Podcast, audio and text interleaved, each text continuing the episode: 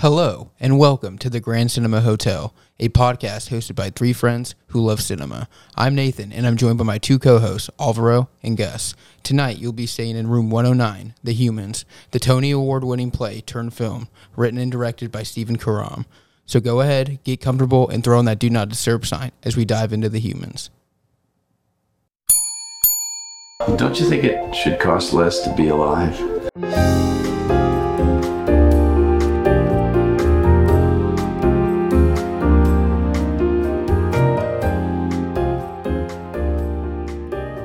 What's going on, all you humans? Thanks for checking back in the Grand Cinema Hotel. Big shout out to everybody that listened to our last week video. Come on, come on. We had a lot of fun doing that one. Um, and we're back this week with the new one. Uh, Gus, you want to talk about a little instance that we had this week, maybe? Yes, yes, yes. Hello, everyone. How are you doing? Hope you're having a good time. We're back. Better than ever. yeah, yeah, yeah. So last night, well, it seems like a weird way to lead off, but let's just do it anyways. We saw a movie that we're actually not going to talk about that we thought we were going to talk about. Last night we saw The Power of the Dog. Sure did. And I know that you guys didn't have the best time, right? Yeah, I was. I wasn't. A, I wasn't a fan of the movie. I did. I didn't really like it. I think it had its up, its upsides. Like I know we talk about the cinematography and stuff, but I felt like the story was kind of shallow. Um, you know, I'm gonna leave it at that. I'm not gonna get too far into it. You want to say anything about Power of the Dog, Ro? This wasn't for me. Just wasn't wasn't my cup of tea. Yeah. I don't know. Yeah, I think that's Hey, boring. it's the Jesse Plemons effect, bro. I don't know what it is, but Sorry if I blew out anybody's ears on that one. Uh, so we're gonna move past that. That was our first casualty from the most anticipated list. So we're bringing you another one today that we actually loved and kind of saved our plans for the week, right? Yeah, it did. Yeah, uh, we were planning on doing uh, two episodes this week. A little treat for you guys, but just can't do it. And Yeah. I got too much integrity to talk about a movie I didn't love. There's just You no know, point. Yeah, Yeah. there's not really a point. But today we are discussing the humans. The humans. This go ahead. Go ahead. This was a great one. This was super enjoyable. Um, little, you know, whatever. Aside, a yeah, little aside. a little sidebar. Um, this was the first movie that we all saw not together. Yeah, um, we true. did not see this movie together. We all watched it on our own. Um, and we streamed on it. Showtime. Yeah, we didn't even go to the theater for this one. So Um, I want to say, if you want to pause the episode and watch the movie, you should do what I did, which was get a free trial of Showtime, and you can watch The Humans for free. You can pause this episode, sign up real quick, watch it, come back, and we can. You'll be in the know about what happened. Because if I mean to see it for free, I can't think of a better way to sell you on this movie. Yeah, and the fact that it was a really good movie. Yeah, for sure. a little sidebar for me, I can't guarantee everybody will get a free trial, but Give it a you shot. should give it a shot and try it because I, I definitely think this movie is worth seeing. Um, we talked about off the pod how this was like the antithesis of Come On, Come On, which was our last episode, and we left that movie being like super thankful for everything. And with this one, I felt super thankful in a completely different way. I was more thankful that my family is not like this. Yeah, yeah, seriously. it was it's interesting because both these movies deal with similar ideas i think but they're just like you said they're total opposites um, so i just thought it was honestly cool to ha- go from come on come on to this movie to just kind of see different sides of families and It's different ways of how how to be thankful, Yeah, right? The come on, come on wants you to be thankful for like even though stuff is hard, you should be thankful. The good times. Yeah, like it's worth it. But then this movie just shows you that it might not be worth it. These were the Debbie Downers, like the the biggest Debbie Downer family I think I've ever seen in a movie. And trying to not ma- mask it as it. Not And no, being- yeah, yeah. i'm like i'm trying to give him the benefit of the doubt maybe we caught him on a bad day but i don't think that's the case this sounds like a slight, but I promise you it's not. This movie had the same energy as one of those coworkers that just gives you their whole depressing life story, and you're like, "Why did you do that? no, stop! Like I didn't need to know all of that, you know." Energy vampires. Yeah. they're like this movie was an energy vampire, but in a good way. yeah no this movie was really good man This is a phenomenal uh, movie. Like the way it was acted, I really enjoyed the cinematography. I thought the direction was pretty clear and forward, especially since Stephen Karam is adapting this from his own play. mm-hmm. I felt like there was like, of course, he was going to have control over the film. You know what I mean? Like he wasn't going to get overwhelmed by the material because he made the material. This really was his story. Like he did, he's already done this in multiple mediums now. So yeah. Um, I think it's a Broadway play. It I'm was a. Broadway play, and Yeah. you won a, a Tony for it. It's like the highest honor you can get, It right? is, yeah. And I know one of the actor, uh, the actors, Jayne Houdyshell. She's reprising her role as the mother from the play. I think that's cool. She's like the most veteran actor on the cast. Like, I'll tell you how this That movie's is supposed it- to go. It is really cool. Yeah. Uh, I re- I was mentioning to Nate before we had started that I thought her performance was like really exceptional, especially because she has that stage presence. There were small things I noticed that she was doing with just her eyes or just small little body movements that not that they don't uh, emphasize this in movies, but because of the nature of it, I feel like I was really able to see like the things she was trying to convey just with like her eyes darting in a certain direction. You know what I mean? I think that's what this movie did really well was um, focus on the subtle, subtleties of things. You know, subtleties of relationships, and you know, like you said, in the the facial expressions that she had, but even in the camera work and the way that I, I don't know, this movie was so good. I have to bring this up because I am I was wrong that when we talked about this on the most anticipated episode, I had said that I thought there was going to be a horror element to the movie. I I've I've I've talked to Ro about this a couple times where I'm going to stand by it that this isn't a movie about like a haunted house, but I think the people themselves are haunted, right? No, it makes total sense. Yeah. and that there also might be a small haunting in the apartment, even though, Yeah. but because these people are going through so much shit, it's like they're not even recognizing that there could be a ghost in this house. Like that's kind of how it felt to me. It's like there's a ghost in here, but we're going through way worse shit than the ghost is even going through. I can see that. One of the uh, one of the quotes I seen from one of the reviews that I read, it said that they took this movie as a psychological horror movie about the ordinary miseries and the compromises of family. Ooh, So- fun stuff. Yeah, right. So, I mean, I feel like that pretty much encapsulates what this film is pretty well. Um, because you do have those horror elements. There's a lot of jump scares in this movie. Yeah. Um, caught me off guard because it's just not something you expect when there's really you know a family drama, no spectral right? things going on. But um, the combination between this family drama that is poor, they have a poor relationship, honestly Definitely. um, mixed with this horror element of you know jump scares and just the the use of the camera in this movie is what I really loved about it. Um, aside from the acting, but to combine those two factors, it crushed the film. Very unique, I think, in doing that. I thought it's really cool that to add to the element of it being a horror, like the horror, yeah, like horror element, or it being like claustrophobic, is that the whole movie, I'm pretty sure, is in that apartment, right? It is. Oh yeah, there's only. Is there any Like, outdoor? that's what I'm like, no, I there's don't only hallway scenes. There's no actual outdoor scenes. And then like you get the Oh, hallway. wait, wait, wait, sorry, sorry. That that's wrong. There is one scene towards the end where they're on the roof of the apartment. Oh yeah. that is, that does happen. But it is just revolving around the apartment. Yeah, We yeah. never see any, right? But what I was gonna say is you get so much tension from even when she's taking down their her grandma in the elevator, Mm-hmm. and like or the hallways, like she literally barely fits in everything, and I think that adds another like claustrophobic type of effect to the movie, which I think obviously when you're not like if you're doing it as a play, those are the little things that you have to do to manifest those feelings. Yeah, what you said right now about the hallway, that's really funny because my wife, when we watched this, because we were watching it here, we were kind of pausing here and there or going back if we felt like we had missed something. And uh, that scene of like the grandma trying to get in with the wheelchair, and you just see like the gigantic hassle it is of having a small place with someone who is in a wheelchair.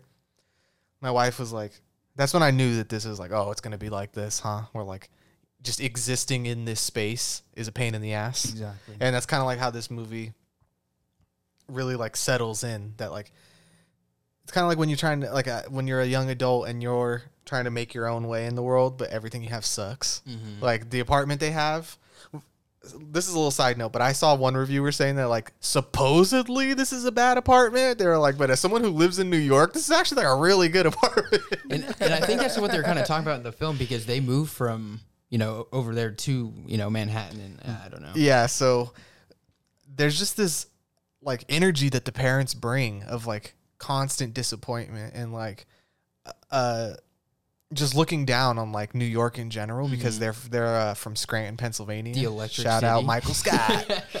but to them, this is like awful. So like you get that horror element of them like being like your local folk who go to the big city and they're like scared of the big city. Right. You know what I mean? Like they have that energy to them. They do. They do.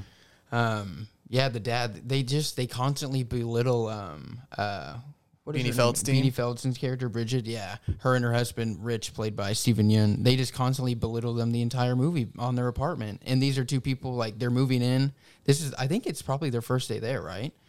Um, The- uh, yeah. or whatever. I don't even think we. we they just that. gotten there. But yeah, they don't. they're not even unpacked. They're yeah, they it's not furnished at all.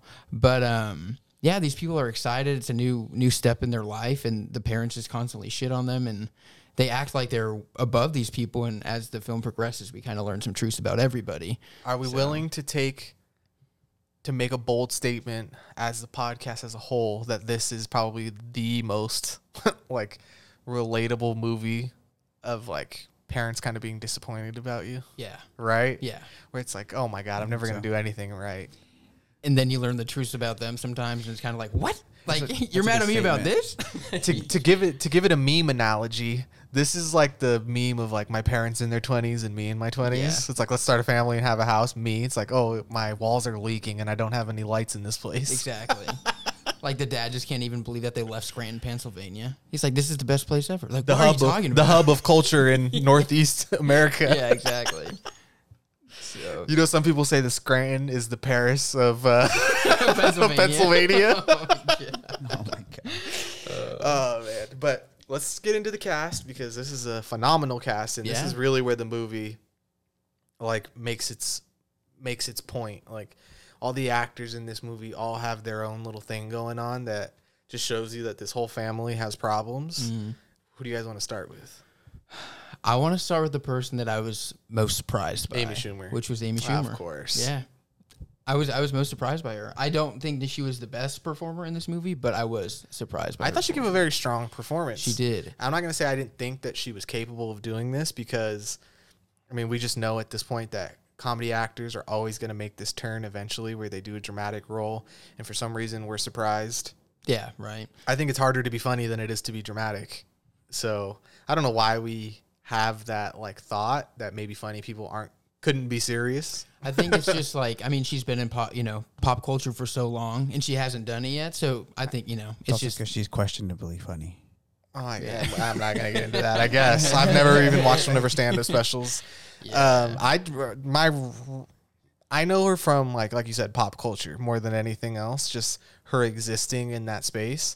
But I thought she was good in the movie Trainwreck. Have you ever seen that I, I did see that with Bill movie. Hader and, Yeah, and LeBron James? You ever heard of him? yeah, that guy. Who's yeah, that? he's pretty good. Okay. okay. um, Yeah, so I I wouldn't say it's exactly surprising, but I just think it's interesting that she chose this of all things. it was good. Yeah, she did a good job. Um, It's not a flattering role to say the least. Not that any of the roles in this movie say, are, I don't but think any of them are. But her specifically, yeah. she might get the the shit end of the I, stick. uh, I didn't even recognize her for the first couple minutes. really. I'm not gonna lie. Yeah, I wouldn't say the first couple minutes, but after like ten minutes or so, I feel that she like bled into her character the most out of anybody. Where I really believed that that was just somebody's sister and not Amy Schumer. I would, I would agree with that. um, let's okay. Do we want to do spoil? Not spoilers, like about the actual plot, but do we want to give away a lot of character details? We could get into. I feel like it's kind of important. we could get into some stuff. Yeah. Okay. With this movie, every character has got some fucked up shit going on with them, right? And uh, we'll with every character we talk about, let's talk about their problems too, right? Do you think she has it the worst out of everybody? Amy Schumer, either her or her mom, probably. Eh, But- the mom does have it pretty bad. I mean, the grandma also has dementia. She's pretty out of it, but that's kind of different, I guess. She's old already. She, don't She's count. She's out to pass her. Yeah. but Amy Schumer's character, she's survived 9-11. She's gonna have to shit in a Yeah. bag. Her girlfriend has left her, mm-hmm. and she's lost her job. Correct? Or she's in, She she's in the process of losing her job, and her mom doesn't respect her for being a lesbian. So that's just one character. Yeah. Like, and there's what five or six characters Yeah. in this movie, And all those points are touched on in the movie. repeatedly. Yeah. and, it, and, it, and it's it's interesting because like you, they have these problems that keep coming up and coming up, but it never feels like it's too much. He does a really good job in like interweaving people's problems in this movie, which is realistic for a family setting. I feel like, so I appreciate that. I think the most relatable thing that they do is this idea of like how families will blow up on each other and then five minutes later they go right back to Every- normal. yeah. And then ten minutes later they blow up on each other again. Exactly. It's like that constantly walking on eggshells when you're like, how did my joke just turn into a lecture? Right. You know what I mean? get- like that's what this movie felt like. you get in this huge fight and you have an awkward couple minutes, and then they ask you to take out the trash or something. Like, it's just yeah, like, okay, Amy Schumer let's go back to definitely normal. played that like middle sibling role, even though she's I think she's the oldest one. Uh, because it's only the two sisters. Yeah, she's. older, But think. she really played that mediator between her sister and the parents. She which is probably not an easy role like for families i'm not really sure if that's like because i'm the oldest but yeah i just felt like she was the only one who was actively trying to like can we just have a good time it's thanksgiving for real. she seemed to, yeah, she seemed one of the, to be the person who could deal with her problems. Well, not the best. I mean, obviously everybody broke, but she seemed to have a better. This is what I want to say. I think that all the younger, like the kids in this movie, so to say, had a better grasp on their problems than the adults did. yeah and that's that's how it is like in real life like we're more well adjusted to our issues or at least knowing what they are like i'm at least willing to admit that i have this issue versus Which we don't have this issue at all exactly into the Steven Yeun. Okay, like, let's, relationship let's talk about the parents. and then we'll talk about Steven Yeun. The parents are Richard Jenkins and Jayne Houdyshell, which we already mentioned. She reprised her role. They're just your run of the mill, middle class American, slightly right wing religious family. Slightly. Yeah. I'll say slightly. I'll give them a little bit of the benefit of the doubt. But Richard Jenkins and Jane Hootie they seem like that kind of couple that's been married for like 50 years, right? And you can tell they've sacrificed a lot for their family. And you can tell they're definitely not satisfied with where their family is at as Right. a whole. And I would say more of that falls onto Richard Jenkins than anybody else in the end. Yeah, because he's he's the kind of guy where he worked at the same school for however long, like twenty plus years. My to man to get, scooped up children's shit for 20 plus years. trying to get his kids free tuition. So yeah, like, yeah, which he mentions that like his kind of making those sacrifices for your family, right? Mhm. Like you think I wanted to pick up after other people's kids? Oh, he has that line which I really thought was like the way like I don't there's just a way it hit where he said um he's like you don't pick up other kids' messes for 40 years unless you really love your own, yeah, that's exactly, right? think that's and I it, just yeah. thought about that and it made me think like man, should I go like thank my dad? right. right? But um, him and the mom, you can tell that they definitely got their problems going on, which come to light later on in the movie. There's something going on because even in the beginning of the movie, the mom says something to the dad, and she says, uh, "She's like, do it before dinner." Mm, And so you don't know what that means at all, but you know that okay, there's something coming, maybe. yeah, It's obvious there's tension. Yeah.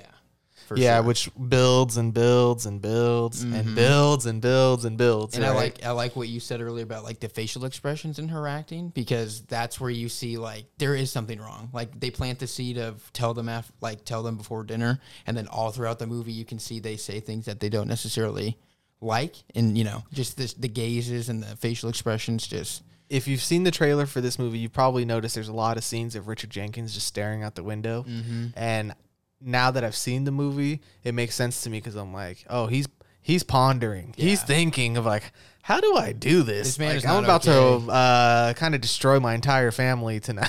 and why did I pick Thanksgiving to do it? yeah, Right. for real. But yeah, he's a he was a janitor for like 40 years or something like that, Something. right? Then he loses his job. He uh mm, I don't want to talk about that yet. But basically his whole uh, the lake house that they have, His they have to is- sell it, right? yeah, his Their whole is life is derailed. crumbling Mhm. in front of them. They're a family that's to, together but really being held on by the seams to be honest. and just like the little slice that him like the the two parents have back and forth all night. It's just uh, it's so much. Yeah, so the mom, like we said, Jayne Houdyshell, her character, typical like mid, not middle America because they're from Pennsylvania, but you know what I mean, Yeah. like typical middle American mom, Very conservative. very conservative. Um, it was interesting because I know that she she acted like she wanted to be this religious figurehead, kind of like For of her the family. family? and because that's what her mom was. Like her Mhm. mom was super involved with the church, and so it seems like she kind of tries to latch onto that, and I don't know, but just the the things that she says to her family sometimes. We all know what this is like. You have a family member that's trying to. What do you even say? like they're trying to be relatable to you. But they're saying all the wrong things. I, like- I'm just gonna say it bluntly. It's like Amy Schumer's character is a lesbian, huh? Mm-hmm. right? So what does her mom do? Include her in every single piece of lesbian news because her daughter, what is she, a spokesperson for all lesbians? It's like, oh, lesbian news, here you go. And it's like, you know, that's not my entire existence, right? It's just an aspect of who I am. And it's like that older generation thing where it's like, this is easy now to put you in a box. And like, okay, you're a lesbian. I'm always going to bring it up to you. It's kind of like if you're an atheist and your mom's like, you know how you don't believe in God? Yeah, over and over yeah, and over right? again. And it's like, Like, yes, I thought we've we established, that. established Yeah. this, That's funny. But no, and just yeah, it's like she's the kind of person, and I know I know people like this that they only want to talk about like negative things, like negative things that happen to other people to try to like make themselves feel better or whatever it is. I don't really know, but that's who, the kind of person that she is. There's one of those dinners, uh, not dinner scenes, table scenes uh, that they have multiple times in this movie. But there's one where Jayne Houdyshell's character just like rattles off like five horrible things in a row. Oh, and then this person died. Oh, and then her daughter hung herself. And then and, then, this cousin got. AIDS, and yeah, then like Jesus. I watched the movie with my brother, and like during that scene, we both looked at each other, like after she had finished it, and we were both like, "What the fuck?" like, oh, like felt disgusted. Like, Like, what is is Scranton like Derry, where it's just a bunch of bad shit happens yeah, there? I know. like what? But yeah, so yeah, those are the parents. Um, They're kind of exactly what you would expect out of parents that you wouldn't want to spend Thanksgiving around. yeah. Yeah.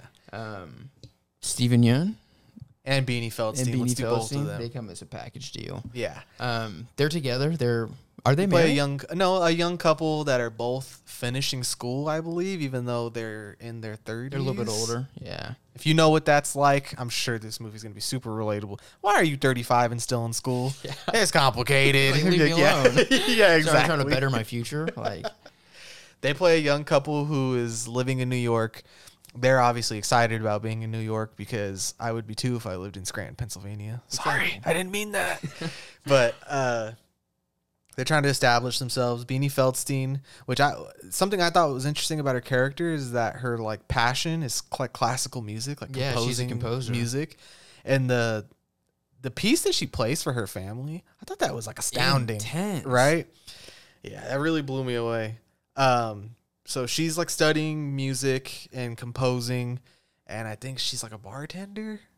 yeah, she she's says, got like, some odd job, right? Working retail or something like that. Steven Yeun plays also a college student who's was he getting his master's or he's finishing up I school? think was he doing architecture? Ah. I swear I thought that he was, but it doesn't really matter. I thought it had something to do with psychology. Oh, maybe you're right. Yeah. Anyways, right. but these two characters seem like they're the most well adjusted than ever, like other than everybody else. Steven Yeun, I feel bad for him. I kept saying that like he picked the wrong family. He Yeah. picked the wrong family. He got attached to the wrong one because they come with so much baggage, and he does. He has a lot going on with himself, but he's just one of those people who knows how to carry themselves. You know, he's not gonna like lay it all out on you. yeah, he, he Which I hate when people do that. They're so overbearing Mm-hmm. right away. Like, oh man. it's like he seems to understand himself, and the parents can't. They can't deal with that. Like they don't understand that he can like understand his emotions. I guess. Like the Also, that he knows how to deal with them. like he brings up the fact that he had to take a break from school for a while because he was depressed, right? And then the parents kind of come back and they say, "Well, if you were religious, you wouldn't you wouldn't be depressed. Like we don't deal with depression because we're religious." Yeah, that's one of those small little just like details that Mean- we're talking about. Like meanwhile, throughout the whole film, you have Richard Jenkins' character like staring at this out this window aimlessly, like, okay, you don't have anything going on, like you're totally fine, like yeah, okay, you're, you're a saint, right? Like, you're Yeah. staring out, you're looking at the ground, He's like pondering, thinking about what do I do? How he's to pondering his orb. Yeah. yeah. Shout out pondering the orb memes. If you're if you're pro those, you're pro us. Every room at the Grand Cinema comes with the orb.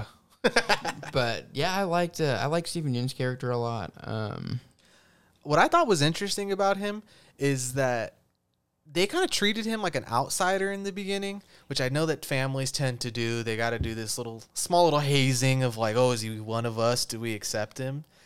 But I just I might be getting a little too deep here, a little too. I might not be able to explain fully what I'm about to say, but even like that outsider thing of him just being like so different than them, even down to the small details of like the fact that he's Asian. like I kind of thought about that. I'm like, is this guy gonna have that weird vibe that sometimes families have, where like, oh, you know, we do this because we're like this, Yeah. and you're different because well. You're different. I think we know how you're different, right? Yeah, exactly. I kind of got that vibe from them in the beginning that they were just a little uncomfortable with him It did overall. seem like that. It almost seemed like everybody was uncomfortable with everybody at first, but I do I do see what you're talking about. Even he did that thing that I know that like boyfriends or significant others, whichever way you go, that they do is like Beanie Feldstein gets into a lot of arguments with the mom, and he's like, "You should be more nice to your mom," and that sets her off. That he even Why do you take that. her side? Yeah, it's because he's trying to just everybody be cool. Yeah, exactly. like just enjoy Thanksgiving. Like yeah. Steven Yeun's role without being aggressive is like is like uh Jules in Pulp Fiction. Be cool, bitch, be cool. he Steven Yeun also had one of my favorite I mean little small monologues of the of this movie was when he was talking about his dream and how or it was a comic book that he uh, comic that he book. had read and how it's basically like you know aliens and monsters or demons or whatever tell scary stories on their planet and it's about humans and all the terrible things that they do. Mm-hmm. It was just basically I thought it was a good reflection of what the movie was. think that was my favorite part too. You think so too? That monologue, yeah. I was Yeah. gonna bring it up. It's funny. It- that shit was good. I thought it was interesting that the mom didn't just like shoo it away either. Because at that point, once he tells that story, I feel like is when they are starting to accept him a little bit more versus Yeah. the first half of the day. Did this movie seem like it was like the longest day ever? it dates them For them, it, right? It seemed like it dragged. Yeah. When they said they were having dinner and it was only 6 p.m., I was like, oh my God, how long have you been there? Exactly. yeah, no, it did. Uh, Beanie Feldstein, should we go dive in a little more to Yeah, her we can talk about character? her. She's got that younger sister energy that like my younger sister has where I she tends to be a little more argumentative with the Mm-hmm. mom and they really go back and forth They butt lot. heads throughout the whole movie. Yeah. Yeah, and I just feel like the older you get, you tend to butt like heads less with your parents because Mhm. it's like you just want to like get through it. Like let's just let's just get Let's over just be it. cool. Yeah, Hey, right? be cool. But she's still like, be cool. It's the mantra for this family. They need to learn to be cool. Um, but Beanie Feldstein still has these like constant, just bickering interactions with their mom, and it's the kind of stuff where you could see why she moved to New York in the first place because you know what it's like when you're like, I just got to get away from. yeah, hundred percent. Yeah, right. And you know, I mean, she loves her family. Obviously, everybody loves their family. Right. Right. Yeah. I'm just Yeah. kidding. But but you, love them, but you don't like them. Maybe I don't know. Yeah. it's one of those kind of. I just think it's because they didn't truly understand her character. She was the she was too different from them. Like she wasn't happy being in Scran, and that bugs the parents. Mm-hmm. They don't really agree with her career choice because they think it's like they call it like oh it's it, you're privileged to have a passion because some people don't have a passion at all. But then they don't really want her to follow it because it's like such an unbelievable thing that you're going to become a like a big composer. And at one point he tells her like you should just go work retail. yeah, that was. Oh my god! You don't say that to somebody who has a, a dream. Yeah, you know that's what I mean? Exactly. Especially as their parent. Like, come on. Yeah, and sometimes parents don't know how to. They just don't say the right thing when they think they're going to, and that movie felt like this a lot as well. Especially the Richard Jenkins character. Yeah, Yeah. he was just out of touch. All right. Um, We kind of missed out on the grandma. Did we want to bring her up? Momo. Momo. She. uh That's June Squibb. Yeah, she. Um. I know her. Have you ever seen the movie Nebraska? I want to. I've it's seen it. interesting black and white It's movie. it's good. Right? I, I liked it. Um, she's in it. June Squibb. That's the only thing I know her from. But uh, I mean, she did a good job playing a lady with dementia. Um, oh my god. yeah, it's it's kind of a hard performance to rate, right? Yeah. What do you say? Like, oh no, that was unbelievable. You didn't Um, portray dementia well. but it definitely seems like she's on the decline um, with things. just found what she was in, and it's Go ahead. Hubie Halloween. Oh my god, the Adam Sandler movie. I know what role she plays because I've seen that piece of shit. That's so funny. I've never seen that, but She's also in Soul. Oh, that's cool. Shout Sorry out to Soul. cut you off. No, you're good. Um, one my favorite scene with her is basically like the only scene I felt like she was kind of present. I guess is throughout the whole movie. Like she's kind of in and out of Oh yeah. you know, being with everybody, being present mentally. And when they're having dinner and they're saying a prayer, she like kind of comes back for a little bit and says the prayer, and they they're like, oh my god, like she's she's kind of present at this moment. They're like, let's say the prayer again, and I just thought that was a really cool moment because I don't know, it was just cool, like getting to see the family like. This might be the last, you know. It could be the last they moment mention you ever have with her. Yeah, they had. There's a lot of religious overtones in this movie, obviously. And I kind of the same way like with the haunted stuff. Like they don't really get into it one way or another. That there might be like these other forces at play, quote unquote. But I just thought it was very telling that she was a super. She was like super involved with her church, right? Mm-hmm. And then for like the religion being the only thing that kind of can snap her back into like being coherent and present.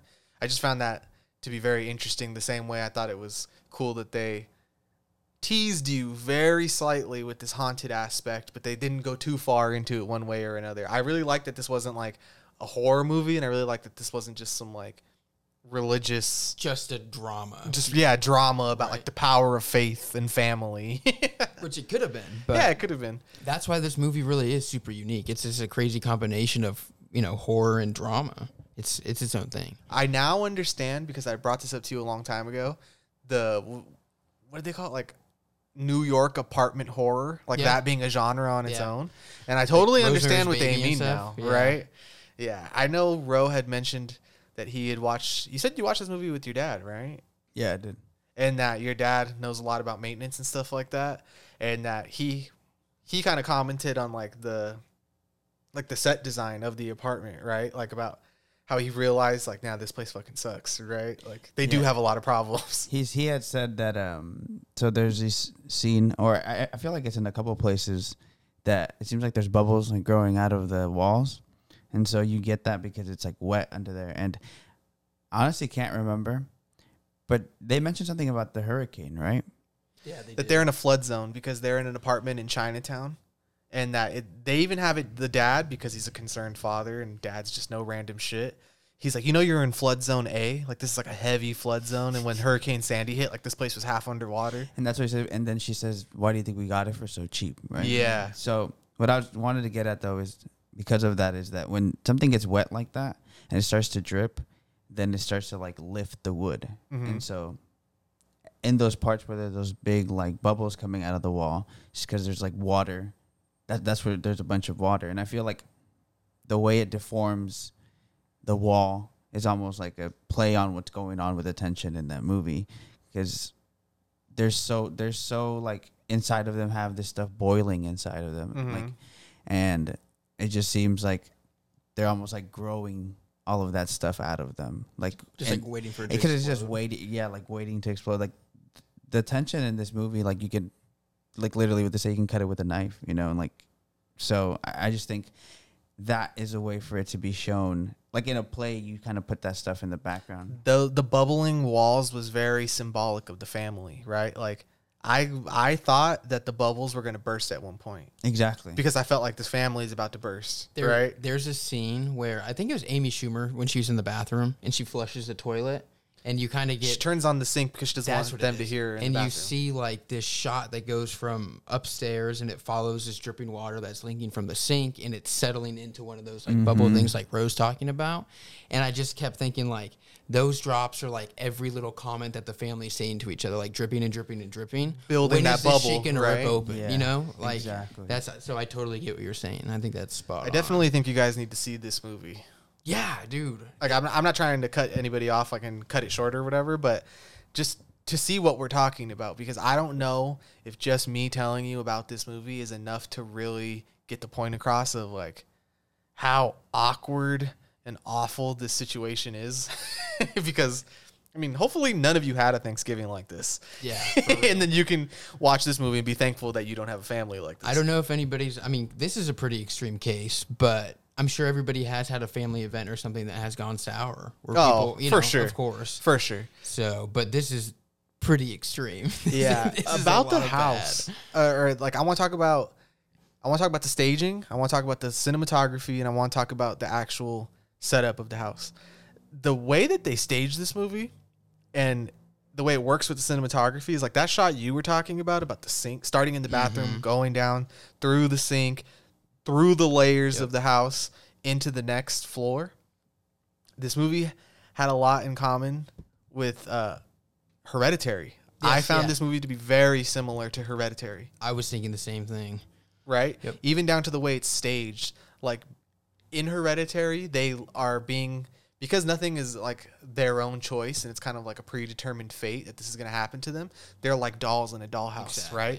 But the same thing with the staging in this movie, they ha- it just has this feeling that you're watching Like, somebody, they're being played with. Yeah, like the exactly, exactly. It really did feel like I don't know if this is just our soft brain analysis that we always say this. They're like it felt like a play. Yeah. but no, this really does carry that play atmosphere. in the la- the final shot of the movie, like where you can see the, all they finally Both they have a they have a total like It's like opening a dollhouse, and you can see the inside of the dollhouse. exactly, and it slowly like the lights kind of turn off and everywhere until the last light finally shuts off, and yeah, it really does feel like that. Yeah, and then with like the the way the apartment looks, like I don't know if that's an. a- I'm sure that's an actual apartment. I don't know if it's really that run down. I hope nobody's actually living there. I hope nobody's living there. If you're listening to this and you live there, DM us. I'd like to interview you. You want to be on the next episode? but at some point, I kept thinking, oh shit. Sorry, guys. mic fell. At some point, I really thought, is this kitchen going to catch on fire? Right? something gonna happen. I was like- I was so surprised that they were even able to cook that like that meal looked pretty good. Yeah, it looks right. solid. I was like, how, how did they even do that in that piece of shit kitchen? Because the co- the thing's constantly overflowing. You can see the mold up on the walls. There's just bubbling all over the pipes. I don't know. I thought it was gonna be like a stalker situation. I'm like, are we gonna find out everybody who worked in this movie had cancer later because all the fucking mold in the ceiling? Yeah, I was when I saw the trailer. That's what I thought this movie was gonna be. Because they they even in the first trailer that they released, they focus a lot on like the interior of the building and like the bubbling on the walls. And I was like, is this gonna be some black mold that turns his family? You know, I don't know. yeah, like yeah, something I get that. you. But no, it was not. I thought how this movie was shot that I really liked. You guys talking about how like it looks like a stage, and I think a lot of what helped with that is like the framing that they did. So sometimes like they would do some shots from outside of the kitchen where you didn't see fully both of them; you only saw one person. Yeah. And I feel like that's what added to because I know you. I, I know you didn't end up doing it. I don't think you did, but you said you wanted to study the movie by just listening to it. yeah, not watch it, just listen to And it. so I feel like those scenes like that, so, if you're just listening to it, you could almost that's how you would picture it because it sounds like you can't see the other person. You can only see the one person and what I'm sorry, I messed that up. What I was trying to say is that visually it being framed like that is like claustrophobic, right? Yeah. It makes gives it that feeling. And then there's also the scenes where they're like in the kitchen showing you the dinner table and also the, the way that it's framed there that's when it starts to look like a stage like Mhm. the curtains. It's framed that way which i thought was really like you know you said and just like oh maybe it's like a soft word or a dumb word to be like it looked like it was a play. But that was like a lot of stuff that i had caught that like that's like probably some of my favorite stuff from or parts of this movie is that it, the way that it looked. Just something so simple like a small apartment in new york they made such an interesting story with just like as easy as the shadows in the corner, like where there wasn't enough light with all the lights busting throughout the whole time, you know, and just with very simple things making it seem like this was there was so much story to tell in such a small place. yeah, with the framing and the staging and the cinematography and all of that, I feel like it did a good job of helping push the story along and really carrying like the the vibe that this movie was trying to give off. Like just with shots of like empty rooms, like shitty bathrooms, Light fixtures. horrible hallways. Yeah. the light fixtures. Let's the light fixtures. So cool. Yes, throughout the movie, the light fixtures one by one go out, and it's almost like every. I- I don't think it's like a perfect like count that matches, but it's almost like eh, whenever someone like finally just breaks and falls apart, it's like Another oh, light goes a light out. goes out, as if like the light inside of them goes out. Yeah. you know what I mean? Um, there was one specific shot. I think it was like a doorknob, but the camera basically panned over the doorknob and it looked like a big like kaleidoscope type. I- It was so cool. Cinem- cinematography. Was Oh, I know good. which shot you're You know talking what about. It's the, it's like a crystal doorknob. yeah, exactly. Shout out to Lol Um, Crawley. And then even what you're talking about, like when they do frame it from when they're shooting from across the room and they frame everybody with the the next room's like door frame, it's just so good. You know, like just to add to that a little bit, when someone comes into the scene, it's almost like a stage too, like because they have to go down the staircase, and all of a sudden, once their presence is in the room, they're literally entering the room, entering the scene. The only way this could have been more like a play is if they would have literally put a spotlight on each person as they walked into mm-hmm. the like, oh, and put the attention on them. Here you go. This person just entered the scene. You know. Mm-hmm. Yeah, man. I don't. What do you think? You guys want to start wrapping it up? Do you guys? yeah, I don't think I have a whole lot more to say, but I don't want to give away every single little mm-hmm. thing, but I just think it's time. I think it's a pretty good, well done, done job so far of talking about everything besides the main points of the spoilers, like real spoilers. Yeah, I don't want to give away the no, actual. I, I don't either. the actual ending or like the the driving point. We've already come close on some stuff. I did want to ask you guys a question: what you guys thought of, I guess, the meaning or the reasoning why the lady that he sees at the bottom of the, like the alley. Oh, when he, he's like, first because looking you can't see because it's like distorted. I don't know what's up with the windows. They're just old. It's I like when it's blurred glass, so you can't see outside. I've- no one can see in. I really took that as like, I mean, his paranoia, I guess, or is it his anxiety. I, I didn't really, I didn't, I didn't take. You think that super that might tie into his like the nightmare aspect that he had? Oh, yeah, yeah. that's what I was gonna say, but I couldn't point, tie it together because you can't really see. Exactly. So You can't see her Before we end, let's talk about let's. Well, there's one more aspect that we can get we can talk about in a general sense. And it's like one of the themes of this movie is dreams. Yeah, dreams right? are a big part. So much about dreams. There's there's multiple scenes of Steven Yeun and Richard Jenkins discussing their dreams to each other, and it's one of the ways they actually bond with each other. Mm-hmm. Because there's a couple of times where Richard Jenkins is like pouring his heart out, and his family might as well just go. the, the mom what I mean? literally starts Yeah. shitting on him. Yeah, like, and Steven Yeun because he's got that like awkwardness of meeting his like meeting a new family. He's trying to listen, Yeah. and he's giving it he's doing his best job to like deal with this family, but you can tell it's too much for even him to deal with. But then he starts discussing his dreams as well, and like he he talks about having some really trippy dreams and not knowing what they mean. Yeah, I just wanted to make sure we had brought that up before Yeah. we. I don't want to get into it too much, yeah, I but got you. just wanted to bring up that aspect of the film. yeah, man, this was a this was a banger. What do you got? You want to rate it? Uh, yeah. You know what? Let me check what I gave it on Letterboxd because I don't want to say that I gave it something that I didn't actually. I believe I gave it four and a half though. I honestly can't think of anything wrong with this movie.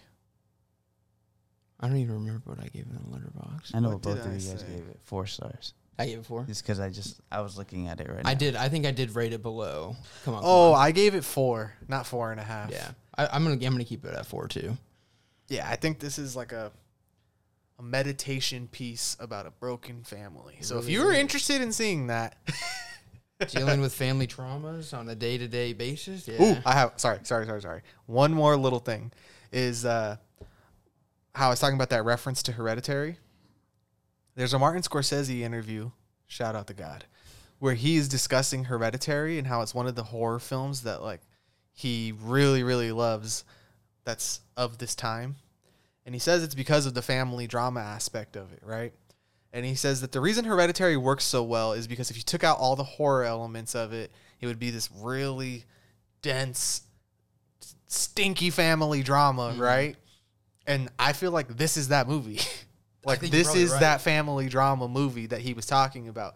Not that it's exactly the same one for one, but just the idea of like the hauntingness and the supernatural aspect of it all comes from the family, Yeah. not their surroundings. You know what I mean? I like that. I can see. That. I agree with that. And that's how I feel about this movie. This is that movie that Martin Scorsese was talking about. And it was good as fuck. Yeah. it was Hey, really good. How about that? He was right. Yeah. Who could have guessed? It was really good. yeah, all right. So I'm going to give it a four. Yeah, I'm gonna give it a four. What about you? Three and a half. Three and a half. Contrarian without a cause. no, I'm just kidding. all right. Well, well, that makes it an average four, doesn't it? Yeah. Technically, it'd be like a three point seven. Three- Nah, we're not Yeah. doing that Three, bullshit. six, Yeah, yeah. point nine. No, no. But you no, got to no, round no, up, no, so no. it's four. Yeah, okay. So four. All right. Code word, keyword. I always forget. What, what do you call those? Keywords? Keywords. Keywords, code words. I don't even know. Um, what should this one be? I feel like it should be the grandma's name. Momo. I think it should be jet fuel, melt still beans. I'm just kidding. Oh no. Momo it is. All right, Momo it is. DM us, Momo, to let us know you made it this far at the Grand Cinema Hotel on Instagram. Like and subscribe, comment if you're on YouTube. Can't say it enough. Thank you for all the support. We're gonna keep on going. More shit coming soon. Yeah, More got a- from the most anticipated. We got list. a bunch coming up. We so- are booked and busy, as they say. So we're looking forward to bringing these to you, and uh, hopefully they're all better than Power of the Dog. Yeah. Yeah. and if you like that movie, hit us up and tell us why. Specifically, Specifically Nate and yeah. Alvaro because I'm a little more pro that movie than they are. So don't be blowing me up. You're preaching to the choir. Oh my god. well, now that now that I've thrown them under the bus, I think it's time to end this episode. Cap, cap. No cap, Oh. no kid, no kizzy. They're big haters. kizzy, bro. Yeah, big kizzy. Oh, All right, guys, this is getting off the rails. Let's Oh, end this shit. shit. Bye. Bye, guys.